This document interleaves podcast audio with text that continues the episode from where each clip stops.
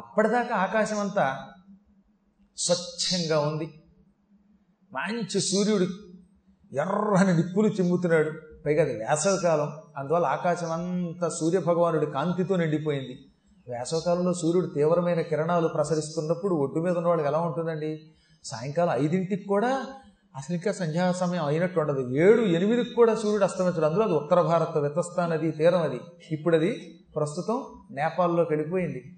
అటువంటి ప్రాంతంలో ఈయన కూర్చుని ఎలాగో ఎండగా ఉంది కదా అని అనుకున్నాడు పాపం. ఇంతలో మొత్తం ఎండంతా మాయమైపోయింది. తీవ్రమైన కిరణములతో భయంకరంగా ఉన్న సూర్యుడు మాయమైపోయాడు.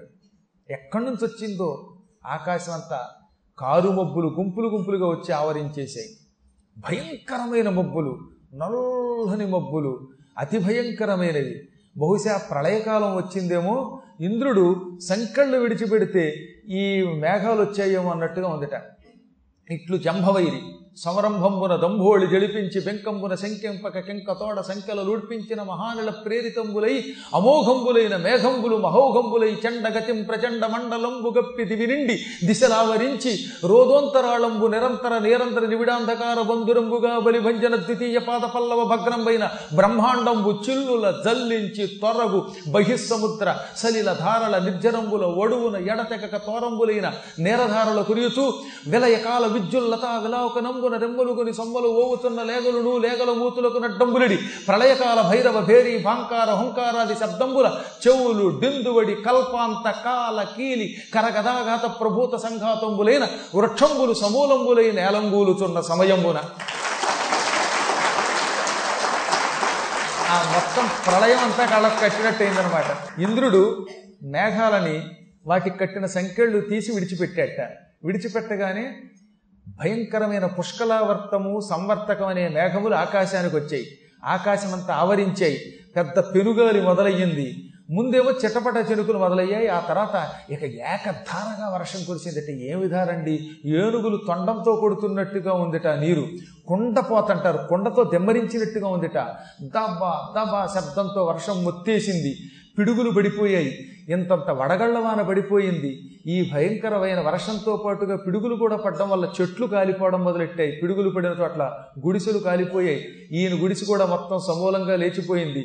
చెట్లు మూలములతో లేచిపోతున్నాయి. ఆ అడవిలో పాపం కొన్ని క్రూర మృగాలు ఉన్నాయి. అవి అడిలి పారిపోయాయి. కొన్ని ఆవులు దూడలతో మేతకు వచ్చాయిట ఈ దూడలు ఆవులు అంబ అంబ అంటూ అటు ఇటు పారిపోవడం మొదలుపెట్టాయి. ఒక్క ముక్కలో చెప్పాలంటే అకాల ప్రళయం వచ్చింది జలప్రళయం వచ్చింది ప్రపంచం అంతా అల్లకల్లోలం అయిపోయింది. ఈ వర్షానికి తట్టుకోలేక ఈయన ఒడ్డుకొద్దాం అనుకునే లోపు ఏ భయంకరమైన జలప్రవాహం వచ్చేసిందిట. మొత్తం ఈయన గుడిసె ఆ గుడిసె ఉన్న మొత్తం నేల పెళ్ళగింపబడి నదిలో కొట్టుకుపోయి. దాన్ని బట్టి ఆలోచించండి ఎంత వరద వచ్చిందో. అంతా చేసి పట్టుమని ఐదు నిమిషాల్లో ఐదు పది నిమిషాల్లో చెట్లు లేచిపోయాయి ఈయన ఆశ్రమం ఉన్నటువంటి గుడిసె ఉన్న ప్రాంతంలో ఉన్న నేల మొత్తం పెళ్ళు నెల విరిగిపోయి నదిలో కలిసిపోయింది. దాంతో ఈయన కూడా నదిలో కొట్టుకుపోయాడు. ఇంకా అయిపోయాను అనుకున్నాడు ఈయన. ఈ భయంకర నదీ ప్రవాహంలో ఈ రోజుతో నాకు ఆయువు తీరిపోయింది. హాయిగా నలుగురితో నారాయణ అని ఇంట్లో కూర్చుని సావలేక వెయ్యేళ్ళు ఆయువు కోరుకోవడం పది తరాలు బతకాలని సూర్యుడిని కోరుకోవడం వల్ల నాకు ఎంత నష్టం వచ్చింది. భార్యలు పోయారు రాజ్యం పోయింది. జపం చేసుకుందామని వస్తే ఇక్కడ జపము పోయింది అనుకున్నాడు. ఇంత పూర్వం చచ్చిపోతే బాగుండు అనుకున్నాడండి ఒకప్పుడైనా. కానీ మళ్ళీ ఆశ పోదు మీరు ఎంత విచిత్రమైనదంటే ఈ మానవతత్వం. ఎందుకు వచ్చింది? అడవికి వచ్చాను పోదామని వచ్చాడు పప్ప ఆయన. ప్రాణాయామం చేసి ప్రాణం విడిచిపెడదాం అనుకున్నాడు. కానీ ఇప్పుడు నదిలో కొట్టుకుపోతుంటే మళ్ళీ ప్రాణభీతి పట్టుకుందిట. దేవుడా ఎంత బతుకు బతికి నేల మీద కాకుండా నీళ్ళలో చచ్చిపోతానా? నీళ్ళలో చచ్చిపోతే నరకానికి వెళ్ళిపోతారట. అనుకున్నాడు. ఎంతో పూర్వం అనుకున్నాడు నేల మీద చచ్చిపోతే నరకానికి పోతాను అనుకున్నాడు. ఇప్పుడేమో నీళ్ళలో పోతే నరకానికి పోతాంట నీళ్ళ మీద నేల మీద కాకుండా గాలిలో పోవాలా? గాలిలో పోతే అదో తప్పు అనుకుంటాడు మళ్ళీ. మానవులు అలాగే అనుకుంటారు. మీరు ఏం అయినా సరే చావడానికి మాత్రం ఇష్టపడరు. పాప ఆయనకు కూడా కొంచెం భయం పట్టుకుంది. ఎంత చెడ్డాను పట్టుకుని భగవంతుడు నాకు ఈ నీటిలో గండం రాసిపెట్టాడు అనుకుని అయినా ఈత తెలిసిన వాడు గనక ఒకప్పుడు మహారాజే గనక కొంచెం పైకి కిందకి చేతులు ఊపుకుంటూ తనను తాను రక్షించుకోవడానికి ప్రయత్నిస్తున్నాడు. మధ్య మధ్యలో నీళ్ళు నోట్లోకి పోతున్నాయి. గుళుక్కుని మింగుతున్నాడు. ఈ సమయంలో ఇది పూర్వం విధి పశ్చిమమిది దక్షిణమిది యుదీచి ఇది దివియని తోచదయించుకయును సాంద్రాంబుద పటలము కరము భువన పూర్ణం ఆ సమయంలో ఏది తూర్పు? ఏది పడమర దిక్కో ఏది ఉత్తరమో ఏది దక్షిణమో అసలు దిక్కులు తిరియటం లేదు. అంత నల్లని దట్టమైన మేఘముల వల్ల కట్టి చీకటి కన్ను పొడుచుకున్నా కానరాని చీకటి. ఆ భయంకరమైన తమస్సులో భయంకరమైన చీకటిలో చలికి వణికిపోతూ ఆ నీళ్ళలో తనను తాను రక్షించుకోవడానికి ఆయన ప్రయత్నం చేస్తూ ఉండగా చిత్రంగా అతని చేతికి ఏదో మెత్తగా ఉన్న ఒక తాడు తగిలింది. ఓహో నా కోసం తాడు తగిలింది అని చూశాడు. ఎందుకు తాడు కాదు ఒక దుప్పి ఆ నీళ్ళలో కొట్టుకుపోతోంది.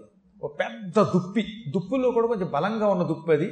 ఆడదుప్పి ఆ ఆడదుప్పి తోక తగిలింది దీనికి. ఆహా. ముప్పు తప్పించుకోవడానికి ఈ దుప్పి తోక నాకు బలి దొరికింది అనుకున్నాడు ఆయన. కుక్క తోక పట్టుకుని గోదావరి ఇస్తారంటారు కానీ దుప్పి తోక పట్టుకుని ఈ వితస్థ నదిలో బయటపడచ్చేమో అని ఆశ కలిగి ఆ తోక పట్టుకున్నాడు. తోక పట్టుకుంటే ఆ దుప్పి ఆ తోకతోటి ఇలా అంది పైకి.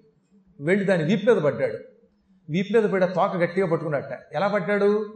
కాళ్ళేమో కొమ్ములు వైపు పడ్డాయి మూతేమో తోక వైపుకి వచ్చింది. అందుకని తోక గట్టిగా పట్టుకుని ఏదో ఒక ఇనపరాటు పట్టుకున్నట్టుగా దాని వీపు మీద అలా పడుకున్నాడు. ఆ దుప్పి నీళ్ళలో ఈదుకుంటూ తీసుకెళ్ళడం మొదలెట్టింది. ఇచ్చి విచిత్రమైన లీలలు భగవాన్ లీలలు అంటే భగవంతుడి లీలలు ఇలాగే ఉంటాయి. చచ్చేంతకు అందం కల్పించాడు.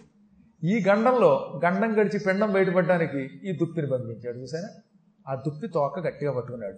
ఆ దుప్పి అలాగే ఈడ్చుకుపోతుంది ఎంత దూరం వెళ్ళిందో తెలియదు. కొంతసేపు అలా వెళ్ళారు వెళ్ళారు వెళ్ళారు. ఈ దుప్పి వీపు మీద ఉండడం వల్ల కొంత భయము తగ్గింది బాధ తగ్గింది. ఇంతలో హఠాత్తుగా చీకటి తొలగింది. ఆ చీకటి తొలగిన తర్వాత నేల కనపడింది ఆ నేల మీదకి దుప్పి ఈడ్చుకుంటూ వెళ్ళడం మొదలెట్టింది ఇది. దుప్పి ఏమిటి? నన్ను పోయడం ఏమిటి అనుకున్నట్టే.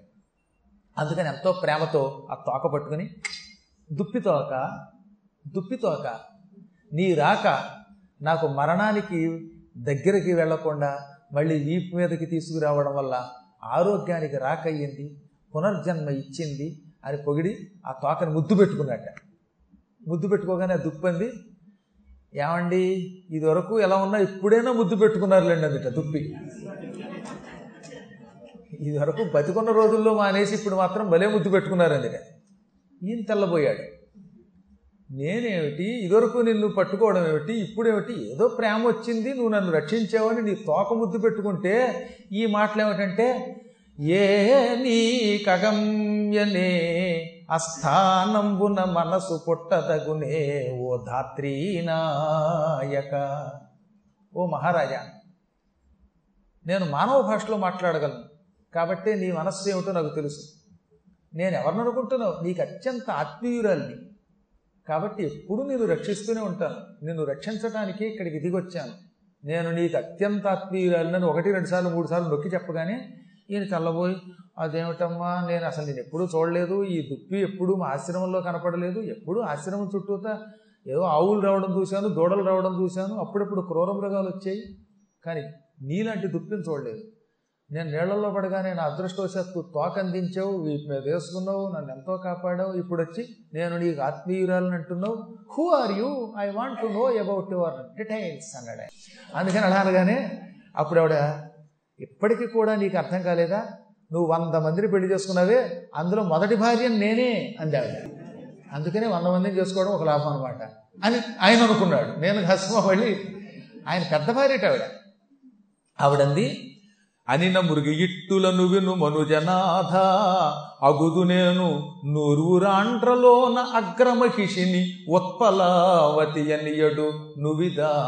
ఆర్యుడైన దృఢదన్వు కూతురనని నతడు మహారాజా నువ్వు వంద మందిని వరసగా పెళ్ళి చేసుకున్నావు. అందరిలోకి పెద్ద భార్యని అగ్రమహిషిని పట్టమహిషిని నేను. నా పేరు ఉత్పలావతి. నువ్వు మర్చిపోయినా నేను మర్చిపోలేదు. ఆర్యుడు అని పేరు కలిగిన ఒక రాజు ఉండేవాడు. ఆయన ధనుస్సెక్కు పెడితే ఆ బాణం గురి తప్పేది కాదు. అందుకని దృఢధనువుడని కూడా పిలిచేవారు. ఆ దృఢధనువుడనే మహారాజు కూతుర్ని ఉత్పలావతిని మొట్టమొదట నువ్వే నాకు తాళి కట్టావు పెళ్ళి చేసుకున్నావు నువ్వు. ఓ యాభై ఏళ్ళు నీతో కాపురం చేసి పిల్లల్ని కనకుండానే చచ్చిపోయాను నేను. ఇప్పుడు నీ గుర్తొచ్చిందా? అనగానే ఉత్పలావతి నువ్వా? అయ్యో నువ్వు వెళ్ళిపోయాక ఎన్నో రోజులు బాధపడ్డాను. గతి లేక రెండో పెళ్ళి చేసుకున్నాను కానీ ఇప్పటికీ నేను నిన్నే ప్రేమిస్తున్నాను అన్నట్టు ఆయన. ఈ వ్యవహారం చాలా విచిత్రమైనది. అది ఎలా మలుపులు తిరుగుతుందో రేపు తెలుసుకుందాం.